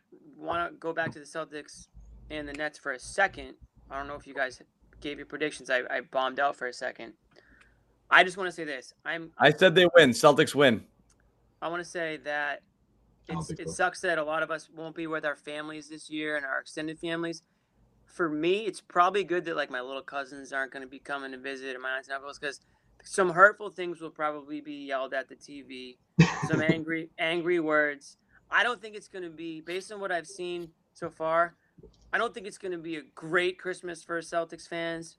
Um, but hopefully they can prove me wrong. And and listen, the way they played against the Bucks gives me some some thoughts that it's at least going to be competitive, unlike that Yeah. preseason game.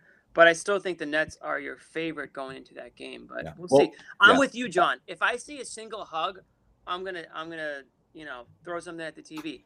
And Danny Ainge, you can spare me the the going down to the court and and, and Yo, dabbing that it up was- with that Kyrie. was a because we all force. know what that. That I want none of it. That's Or- fake. Don't you can't even say I'm a hater for saying that because man, you would have thought he ran into Kevin Garnett or somebody like that. That's the sort of That's- That's like, the last thing I'm talking to worried Paul Pierce, about. catching up with Paul, like, yo, this guy Uh, so I, I hate it, but let, let it's like the- and Jimmy it's to like your the point, Young, like, it's a I'm doing- like, I'm doing Zoom presents with my nieces and nephews and, and my kids at halftime, so so they won't hear me swearing at the TV. Okay, I told them halftime. I, I was, you guys got 15 minutes to open your freaking presents. Yeah, let's go. Let's go. All let's go, let's go, let's go, let's get this going. I'm going. gonna be Okay, heavily Dad, intoxicated. Daddy's tense. Okay, Daddy's a little tense right now. Five o'clock. Five o'clock goes around. I mean, I'm I'm three sheets to the wind. I don't know how this post game show is gonna gonna go uh, Wednesday, but listen, depending on how this game goes, is gonna determine my level of intox intoxication. I guess. he's already messed Well, up. Well, it started early because the game's on Friday. Yeah, Alright. you're right. So, guys, let's wrap it up. We've had a lot of people in the chat here. Uh, things are getting ugly. Um, we're gonna let them go. They might Hey, keep hey, arguing hey, with each shout other. out to That's uh, shout out to Rozier. Someone said Rozier dropping 42. You got it. 42 for Rozier. I do want to end with that. The last thing I'll say Gordon Hayward, congratulations. These are your Charlotte Hornets. 28 points. You're the man, buddy. 28 maybe points. not. And a loss to the Cavs. You know what You Rozier is thinking. You know what you know what You Terry's get thinking. to be like, the not focal dude. point, and he didn't even get to. He was the leading scorer for most of the game, and then friggin' Terry was like, "Nah, I'm gonna shoot." 42 points for Terry. Gordon again, second fiddle now, second fiddle, 28 points, second fiddle to Terry Rozier. Again. in a You're not loss pulling this shit again. No, no. Lamelo In a Ball was bad too. to You do that shit in Boston? No, not here. No. to the Cleveland Cavaliers. Welcome to the 11th, 12th spot in the Eastern Conference, Gordon. I hope you enjoy it. Okay. That's it. Merry Christmas to, to Gordon Hayward. Happy holidays to everybody. Next time we'll see you. We'll be Jimmy will be drunk. Uh, we'll all have exchanged some presents. Yep. Um, I'll have I'll have I'll have probably ripped through about three pounds of uh, rib roast. Yep. Um, and uh, the Celtics will be 2 and 0 and the Nets 1 and 1 and we're going to have to do all of our season ending predictions all over again. And- so we'll see what happens And after that. Marcus Smart, we're gonna be talking about Marcus Smart possibly being suspended for going at Kyrie Irving. It's gonna be a wild Christmas day. Yeah. game. Uh, yeah. Please. So very quickly I want to do uh Legends Joe Sway there it once is. again legends.com Legends brand he's wearing the what's it called again? Hawthorne hoodie. Hawthorne hoodie. Pretty much means this thing right here. Okay. Very cool stuff. Very hot. Legendsbrand.com slash Horford. Use the code Horford 20, 20% off your next purchase. Might be too late for Christmas, but it doesn't mean you can't sneak in that present and say, Oh, I got it for you before Christmas. It just got here late. Those So people you that can you see days after Christmas, yeah, give it to one of those guys. Yeah, like, oh yeah, we didn't even get a chance to see you. I, I didn't have a chance to drop off your gift, which has been Mhm. here the whole time. Um, so I'll bring it later. So you can still order it and you'll get it. And they're pretty cool hoodies. Joe Sway has all of them, but he Best likes them. Best year for that excuse. White and red Yeah, are my best year. Best year. Uh, and that's it for the Garden Report. Uh, uh, Joe Sway will be at the game Christmas uh, Day, so he'll be reporting from the What? Garden. Yeah, What? we're gonna Oh. unleash him. This is official. Yeah. Unbelievable. It's official, Dylan? Awesome. I don't know. Well, he should be there. Um, That's sweet. Bobby Manning, Jimmy Toscano. We'll have a rotation. Uh, at least one of us will be down there uh, live uh, doing the show from down there uh, throughout the year. One, maybe two of us. So we'll see how that's going to look. We're still figuring out the media restrictions, COVID yeah. restrictions. Everyone's up on the ninth floor. I don't know if we can get down to the court. There's no locker room access, but hey, you're at the garden, which is kind of a cool thing. Uh, it's a one step closer to normalcy because obviously we haven't been able to go there since everything we'll went see to, if the Rockets can prevent it. They might. yeah, since everything went to Oh, shit there. yeah. So we're gonna wrap it up. Wait, We will be live again Christmas Day. What's up, Jimmy? you gotta re- tell everybody how to find us. Subscribe, smash that Oh yeah, button. Um, CLNS Media on YouTube, Celtics CLNS on YouTube. Celtics All Access. Okay. Actually, this was our say- best. This was our best time uh, ever on the Celtics All Access channel in terms of live viewers. Oh, this Um, that channel's really starting to build up. We had a ton of people watching on that. Subscribe to either our main channel or our, or our Celtics channel, um, where you're going to get pinged every time we go live, but you're going to get access to all the videos, all the press conferences, which we'll have up a little bit later tonight as well, um, and a whole slew of podcasts. We just added another, A. Sherrod Blakely, Oh, I love that show. Welcome to the team. What up, Sherrod? the A-list podcast. That's awesome. Him and Max Awesome. were outstanding. That's a good listen. Him and Max were awesome. Sherrod was a guest on the Cedric Maxwell podcast. We have Celtics Beat as well. Joe Sway with Causeway Street. Uh, Bobby Manning with Dome Theory. We've got Goodman and Ryan. They're dropping another episode tomorrow with their observations on tonight's Celtics game. So that's going to be here live on our channels. Uh, nonstop stuff. Tons of basketball content, tons of Celtics content as the season gets started. Right. So subscribe and uh, just you know bask in all the goodness. Uh, so again, Josue, Jimmy, Bobby Manning, CLNS Media, and Celtics blog, John Zannis. We will see you guys on Christmas.